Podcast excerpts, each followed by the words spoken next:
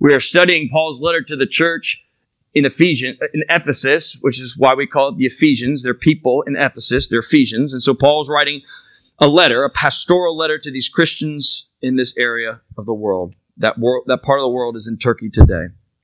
But this is um, chapter 4, verses 17 through 24. You can find it in your bulletin so that you can follow along. Let me read God's word. Paul says this Now, this I say and testify in the Lord. You must no longer walk as the Gentiles do. For those of you that aren't familiar with this word Gentile, that's simply what non Christians, that's a not word for non Christians. So Paul says, You must no longer walk as non Christians in the futility of their minds. They are darkened in their understanding, alienated from the life of God because of the ignorance that is in them due to the hardness of the heart. They've become callous and have given themselves up to sensuality, greedy to practice every kind of impurity. But that is not the way you learn Christ, assuming that you have heard about him and were taught in him as the truth is in Jesus. To put off your old self, which belongs to your former manner of life and is corrupt through deceitful desires, and to be renewed in the spirit of your minds, and to put on the new self, created after the likeness of God in true righteousness and holiness. This is God's word. In April of this year, Michael Carey Lewis, who was 34 years old, had just been released from the St. Lucie County Jail in Fort Pierce, Florida. Officers spotted him on camera acting suspicious in the parking lot of the jail. The security footage showed him checking cars and finally getting into one. When he was approached by the officers and shortly thereafter arrested, Michael Lewis gave the officer, the arresting officer, an iPhone 7, a debit card, four packs of cigarettes, and $547 cash. Lewis couldn't even leave the jail before he was brought back into the jail and arrested on charges of burglary, grand theft, and possession of stolen property. I guess he didn't want his freedom. Now, this, of course, reminds me of this strange phenomenon that does exist in our world, that some people have become so accustomed to jail that it's the only life they know, and they immediately go right back into jail. They commit a crime and go back to the jail. It reminds me of the line Morgan Freeman's character Red said in Shawshank Redemption, these prison walls are funny. First you hate them, then you get used to them. Enough time passes, you get so you depend on them. You know, according to the scripture, Christian faith is an amazing thing for those who have bowed the knee and trust Jesus as their Lord and Savior. To those who have bowed the knee and looked to Christ for salvation, there is a new reality, a new identity that Christians have. And it's all throughout the New Testament. 2 Corinthians 5. If anyone is in Christ, he's a new creation. The old has gone, the new has come. First Peter, you have been born again, not of perishable seed, but of imperishable, through the living and enduring word of God.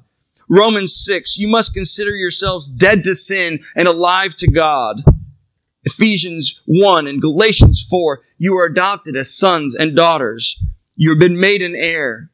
Ephesians 1, you are forgiven and redeemed. Romans 3, you are justified. 1 Corinthians 1, you are sanctified. Colossians 3, you've been raised with Christ. 1 John, you are the beloved of God. Galatians 5, you have been set free.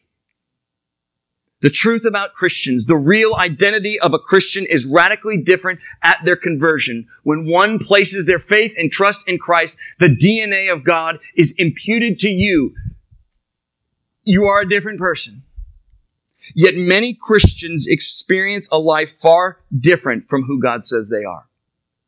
Sadly, most, if not all Christians, will return to an old way of thinking that radically alters their experience of life. Like a prisoner who upon release decides it is better to go back into jail rather than to live in the newfound freedom that they have. And they do it because the jail is familiar. Because of this unbelief in Christians, there can be little to distinguish a Christian from a non-Christian. Christian. to those of you who do consider yourselves to be followers of Christ, to have bowed the knee and to look to Christ for salvation, let me ask you this very personal question. What is it that distinguishes you from a non-Christian? If you have a tr- difficult time answering that question, perhaps you are not a Christian. But at the same time, there is a reality that you will be a Christian and you still have a very difficult time distinguishing between the two. This morning, I want to help you, especially those that consider themselves to be a Christian, but can't distinguish themselves from non-Christians because we've been called something far different who we say we are. Ephesians 4, 17 through 24, in my own personal conviction, is one of the most clear and potent passages of what it means to live as a Christian. And it is far more beautiful than what any of us can ever consider. I'm telling you, if you can get your mind wrapped around what I preach, your life will, you will experience a life that you've never experienced before. And there's a story in the history of the church that kind of mirrors this. There's a man named Martin Luther who, who was shackled by the church and struggled mightily uh, in this like self-righteous life.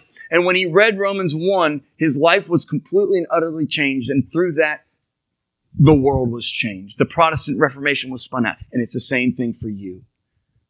If you can understand what Paul is saying in these few verses, I am, I am convinced that it can create a reformation of the way you think and the way you live. I don't say this lightly. I, I don't want to be hyperbolic, and that's why I don't say these things, and maybe I, I won't say this. But if there's a message that I've preached in the years that I've been a pastor that is more relevant for Christians and more meaningful than Christians, more than this one, I don't know. This is the most important message for Christians that we can hear right here, right now, today. I'm telling you, we're going to study it. And so how do we begin to wrap our mind around what we just read? What is it that Paul t- tells us that I'm saying is going to radically reform the way you experience life? What is it? How do we wrap our mind around what we're, what we're called to do? And it's very simple. Out with the old, on with the new. Out with the old, on with the new. If we understand how to be out with the old and on with the new, I really do believe there will be reformations of lives and people will be set free. If you don't consider yourselves a Christian, I'm really glad you're here. I want you to hear all that I'm about to say. But what I'm about to say is the reality of what scripture says of a Christian. My hope for you as you listen that you might be intrigued and say, I want that life too. So let's dig in. Out with the old, on with the new. Paul is very clear in this text that Christians should not live as they once did. He says this with great pastoral unction and concern. Verse 17. Now this I say and testify in the Lord that you must no longer walk as the Gentiles do in the futility of their minds. They are darkened in their understanding, alienated from the life of God because of the ignorance that is in them due to the hardness of their heart. They've become callous and have given themselves up to sensuality, greedy to practice every kind of impurity. You know, when we read these, we might be tempted to think of these words in the voice of a street preacher, as if Paul is saying, you're going to hell. Get in back in, you better get back into church. But we must not read it this way. Paul is, a, he is, he is writing to Christians. He's not telling them to, on the corner and screaming at them. He's doing it with great pastoral concern. That's why he says, I testify in the Lord. You got to listen to me. You got to listen to me. What is it that Paul is getting at with these words? He is asking that the Christians be out with the old. The old way of living is a way of thinking that leads to a certain way of living that has detrimental consequences. Let me say this again. The old way of thinking, or the old way of living is a way of thinking that leads to a way of living that has detrimental consequences. Three different times in different phrases, Paul refers to a way of thinking. Verse 17, non-Christians walk in the futility of their mind. Verse 18, they are darkened in their understanding and they are ignorant. Futility of mind, darkened in understanding, ignorant, thinking. Non-Christians have a way of thinking that doesn't apply to truth, doesn't apply truth appropriately.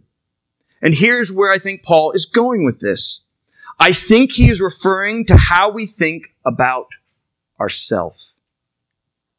He is addressing the way we think about ourselves. And we can see this in verse 22 and 24 when he talks about the old self and the new self. I'm telling you this right here. There's, there is perhaps not a more relevant theme in our culture right now than identity. Who are you? And Paul is telling the Christians in Ephesus 2,000 years ago, and he's telling us as Christians today, it is very important the way you think about yourself. Well, how do the old, how is the old way of thinking about yourself? What is Paul getting at with this? I think what he's getting at is this. You determine your identity, who you are, on your behavior. The old way of thinking is basing your identity, who you are, on how you behave, on what you accomplish, on who you're tied to, on what you do, what you don't do. You are how you behave. If you look throughout all of scripture, if you want to go from Genesis all the way through Revelation, this is the theme of those who are not Christians. They define themselves based on themselves. It's not a dependence on God, it's an independence on themselves. And perhaps many of you have known the difficulties and the challenges of basing one's identity on what you accomplish, on what you don't do, on who you're married to, on what you experience. Do you experience this? Many of us have. But to base one's identity on one's behavior, Paul will say to Christians, is futile. And why is it futile? Because it's ever changing. It's ever changing. And as Christians, we know that to base one's identity on who you are or what you do, it is indeed futile. But here's what he says. Our thinking affects the way we live. And what does Paul say for those who live in this old way of thinking? What is the pattern? The thinking about who we are leads to what? You can see this. Verse 19. Um, got fired up right there. You can see this at the very end, the last verse. They've become callous and have given themselves up to sensuality greedy to practice every kind of impurity. And here's where I think he's going with this. Because when we think a certain way about who we are, there's going to be certain reactions.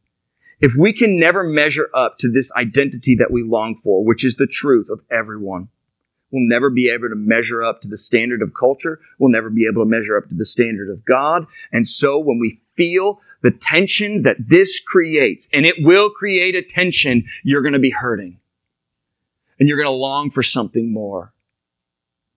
And you're going to long to sense something that brings comfort. What are the consequences of thinking in this way? You're going to give yourself up to sensuality. And I want you to hear it in the very sensical way that you touch something, that you, that you hear something, that you taste something, that you smell something. Those who are constantly basing their identity off of themselves, on their behaviors, will inevitably turn to their senses to try to numb the pain that this reality creates. Our thinking about who we are always leads to how we act. And Paul is telling these Christians, this is the way it goes. You go this way, and certainly in, in this way, we, we tend to think of it in the sexual connotation. And certainly that's one of the ways it is, but I want to broaden it. I want you to see it for much more than what it is. We can turn, here's what we can do. We can even turn to religion. And we can get out of boys from, from obeying God and, and our identity is boosted up.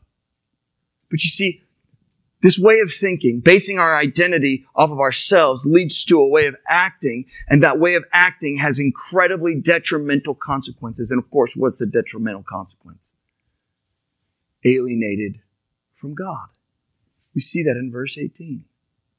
It's the pattern. For those of you that are familiar with Adam and Eve in the Garden of Eden, they, they take of the fruit. They depend on themselves. And in that taking of the fruit, they are exposed in their shame and they hide. And what happens? God removes them from the Garden of Eden. And so the old way of thinking is a way of thinking, I base my identity off of who and what I do. My identity is based off of me, and the consequences of that are going to be living a life of sensual uh, practices that will never satisfy. That's what, and that's the last thing. Greedy to practice every kind of purity. Greedy, n- always pursuing more. I need more. I need more. I need more. That's I, I didn't cover that. See, but the old way of thinking is basing one's identity on oneself. That will lead to a sensual way that will never satisfy and will lead to alienation from God. I had to learn this the hard way in seminary.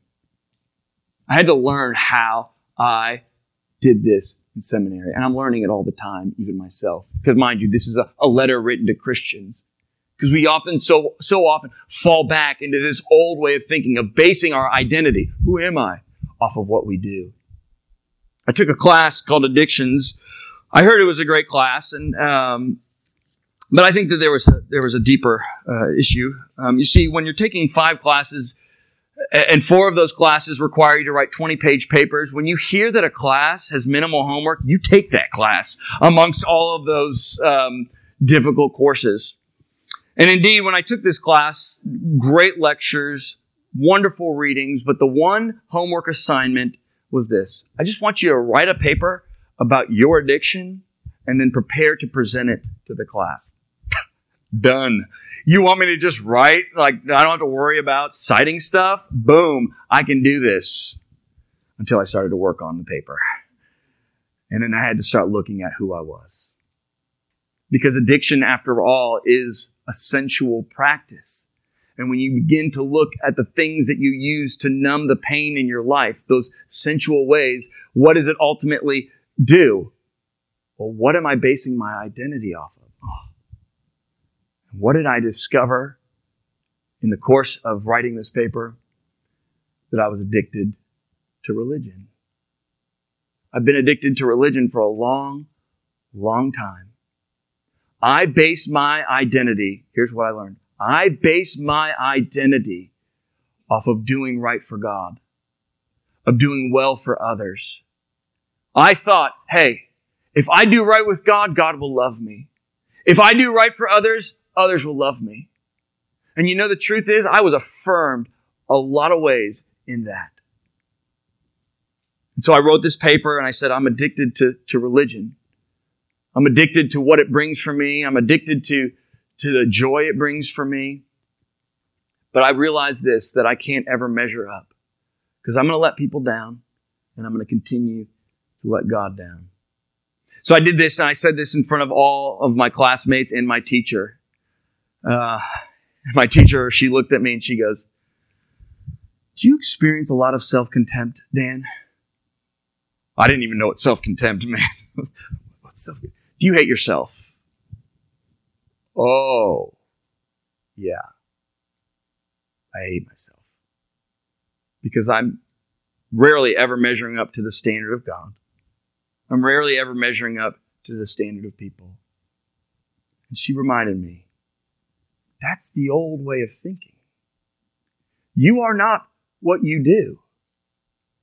Don't hate yourself. Let me ask you this question. Because if you're a Christian, this is, this is the way in which you're tempted to think. You are how you behave. You're tempted to think that every day. Every day you get up in the morning, you're tempted to believe that. And if we're gonna, if we're gonna be off with the old, We've got to be able to identify the very ways in which we do that. And so let me ask you this, personally speaking, and you've just got to be straight up, and I've just got a few questions to help guide you in identifying how the old way will wrap its hands around you and not let you go and it'll enslave you. Here's a couple questions to help lead you to identify the ways the old way of life will do it. Question one. What accomplishments in your life has produced the most joy? Oftentimes, that which produces the most joy is connected to something we've done or that we are doing. If we find joy in what we do, we are being tempted right then and there to base our identity off of what we do and our behavior. So what accomplishments in your life have produced the most joy? Secondly, here's another question to help you think through the old way of thinking and exposing the old way of thinking in your life. What accomplishments are you working for that you think will give you most joy? Some of us have this idealized version in our mind of where we're going to go. And if we get to that, we will be complete and satisfied. But you see that that which we hope to accomplish is going to expose in and of ourselves the, the reality of us working our, basing our identity off of ourselves we must see that this is a futile way of thinking. We must see that this is a darkened way of understanding oneself. Last question, and there are so many more. We can, I can sit here and go through all these questions. What hardships that you have experienced drive you? What hardships? What are the things, the wounds that you carry that continue to drive you? There, there's a story in, in, early in my ministerial career, and, I, and I'm telling you, I still carry these wounds today, and it'll drive me, but I have to let go of this. Where I was told, Dan, and I've said this before, you're not a home run hitter. You're not going to do what you're going to do in ministry. We need someone in Little Rock who's better, who's wiser, smarter, better preacher. I mean, those are the wounds that cut deep. And those are wounds that have literally driven me in the life of this church. But you see, that's an old way of thinking. And I cannot allow the wounds based off of my behavior, experience, to drive me. The old way of thinking, the old way of thinking is to think I am how I behave. We've got to let go of this. Out with the old. There's a second thing. We don't just have to identify the things the patterns, the old way of thinking in our, our life that is just killing us. If, if we just identify it, I'm telling you, you'll be depressed and it'll be one of the hardest lives you have. You have to do a second. You got to put on the new. Out with the old, on with the new. Paul could not have been clearer in this passage. Verse 22.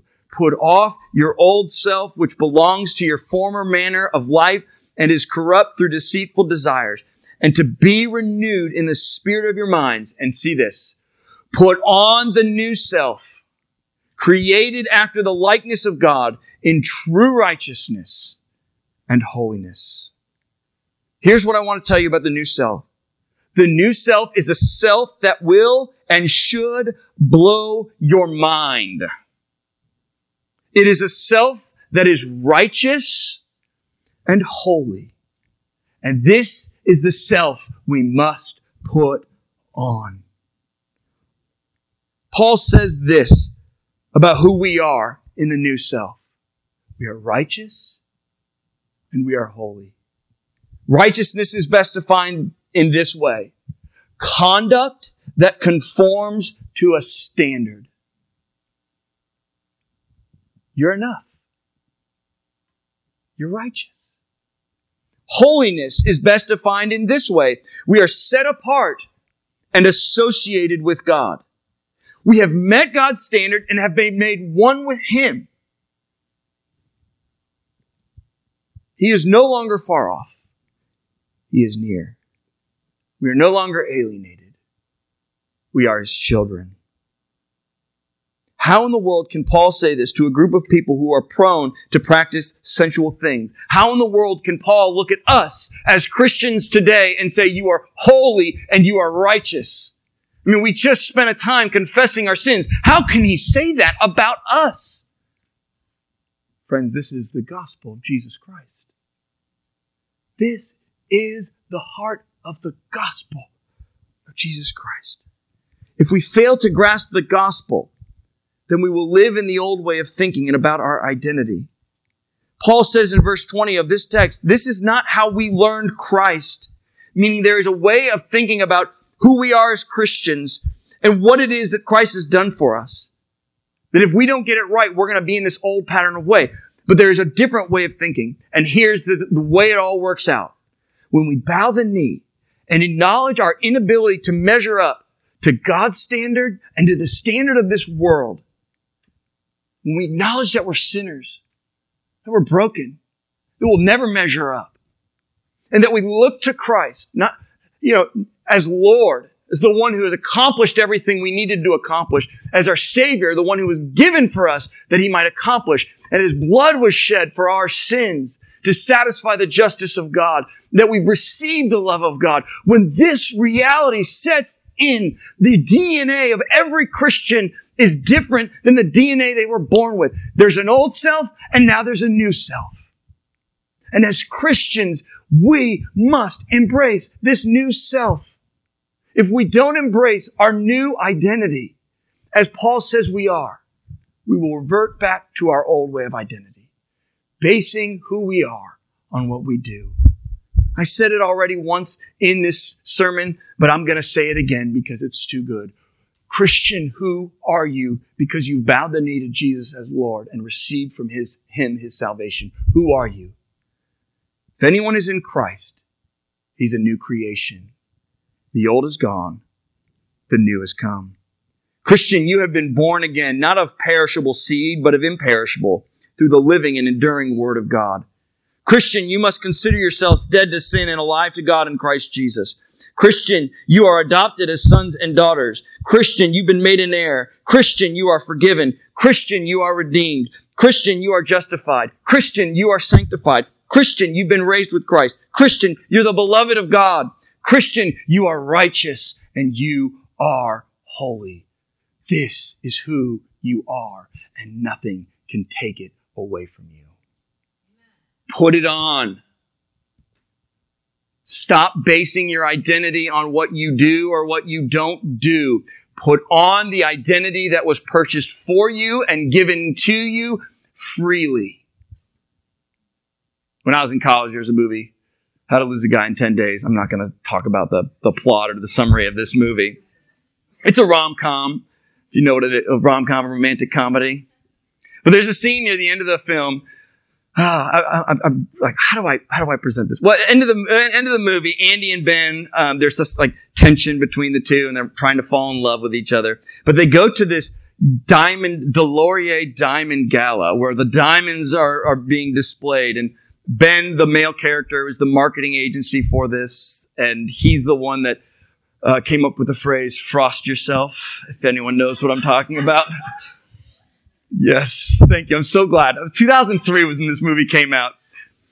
But when everyone walked into this DeLauer Diamond Ball place, gala, whatever you want to call it, Andy, the main female character, got the greatest diamond of all. Isadora. Diamond. 87 carat. That's what the lady said. 87 carat worth $5 million and it was put on Andy's neck. And then things played out and she walked around with this $5 million piece of jewelry the rest of the night. And they got into this fight and she runs out of the, the gala because she gets in this fight with Ben. And, and of course, the family who owns the diamonds like, get that woman back. We need that diamond. And she takes it off. And when she takes it off, she's like, I can't even, I can't even wear this. How did I even wear it in the first place? It's like, I don't deserve to wear this $5 million piece of jewelry. And she just like gets it off and runs away. And I tell you that picture and that story for this very reason. Many of us we, we kind of understand that Christ has made us righteous and he's made us holy. But it makes us feel so uncomfortable, like Andy wearing an 87 carat diamond. And we want to just get it off of us as fast as we can because we don't deserve it. We don't appreciate it. But here's the thing. As Christians, we wear a robe that is far more precious than any 87 carat diamond. The price of the robe that is placed on the shoulders of every Christian, a robe that is righteous and holy, a robe that everything you've longed for in your life, it's yours. It's yours. Don't be uncomfortable with it. Put it on. This is who you are. You are the sons and daughters of God, made holy and righteous through Christ. Don't squirm. It's yours. It far exceeds any $5 million diamond. It's beautiful. How in the world do we get comfortable then wearing this robe? How do we, how do we go and we live in this world with this robe on, which is exactly what Paul is telling us to do. And he says it right here. Be renewed in the spirit of your mind. Think differently. Think differently. How in the world do we begin to think that we're no longer defined, our identity, who we are, by what we do or what, how we behave? How do we begin to think that we are who Christ says we are? Well, we've got to think three ways. We've got to think differently about our community. We've got to think differently about our community. No longer, here's, here's one of the ways. No longer are we individuals doing individualistic things. We are individuals amongst the whole. This is why church membership is called, or this is why we call it church membership. We are individuals amongst a body. And we don't think of church that way. That, that when I, when I look at you or I say, hey brother, hey sister, that we're actually a body, we're, we're, we're a family. I mean, just because you're not blood related to me, you know, we don't consider that. But that's why you hear this language in the church. Brother, member, we gotta think that the church is far more important than just me. It's about the whole. And we gotta think differently about this church. Not just ours, but about the church as a whole. And that what we do affects the body, what we think affects the body. And we got to think differently about the church. The second thing we got to think differently is about prayer. I'm telling you, we got to think differently about prayer. Far too many people, and, and, and sincerely myself, struggle to think of prayer other than just intercession. And what I mean by that is we just think it's some duty that we have to do to pray for other people. And indeed, interceding on behalf of others and on behalf of the church is a part of prayer. But when we think that that's prayer, then we miss out on the fruit and on the benefit of prayer. Prayer is much more than interceding. It is considering who you are. When Jesus taught the disciples to pray, how did he teach them to pray? What are the first words out of his mouth? When you pray, pray like this Our Father in heaven.